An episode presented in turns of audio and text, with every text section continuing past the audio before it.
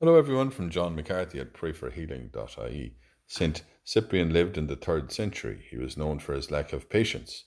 He tried to amend his ways and even wrote a book called On the Advantage of Patience. He says we first have to be convinced of the benefits of it in work, health, in the way we, we react to others, in decisions, and in all areas of our life. As St. Cyprian puts it, wait for people. Today's Gospel reading is from Mark we hear these words of Christ. He also said, What can we say the kingdom of God is like? What parable can we find for it?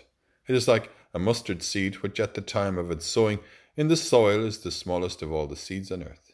Yet, once it is sown, it grows into the biggest shrub of them all, and puts out big branches so that the birds of the air can shelter in its shade.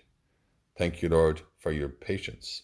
Grant us the grace to seek the kingdom of God first in prayer and like the mustard seed, may we have faith in your goodness, that all our efforts will blossom into something beautiful for God.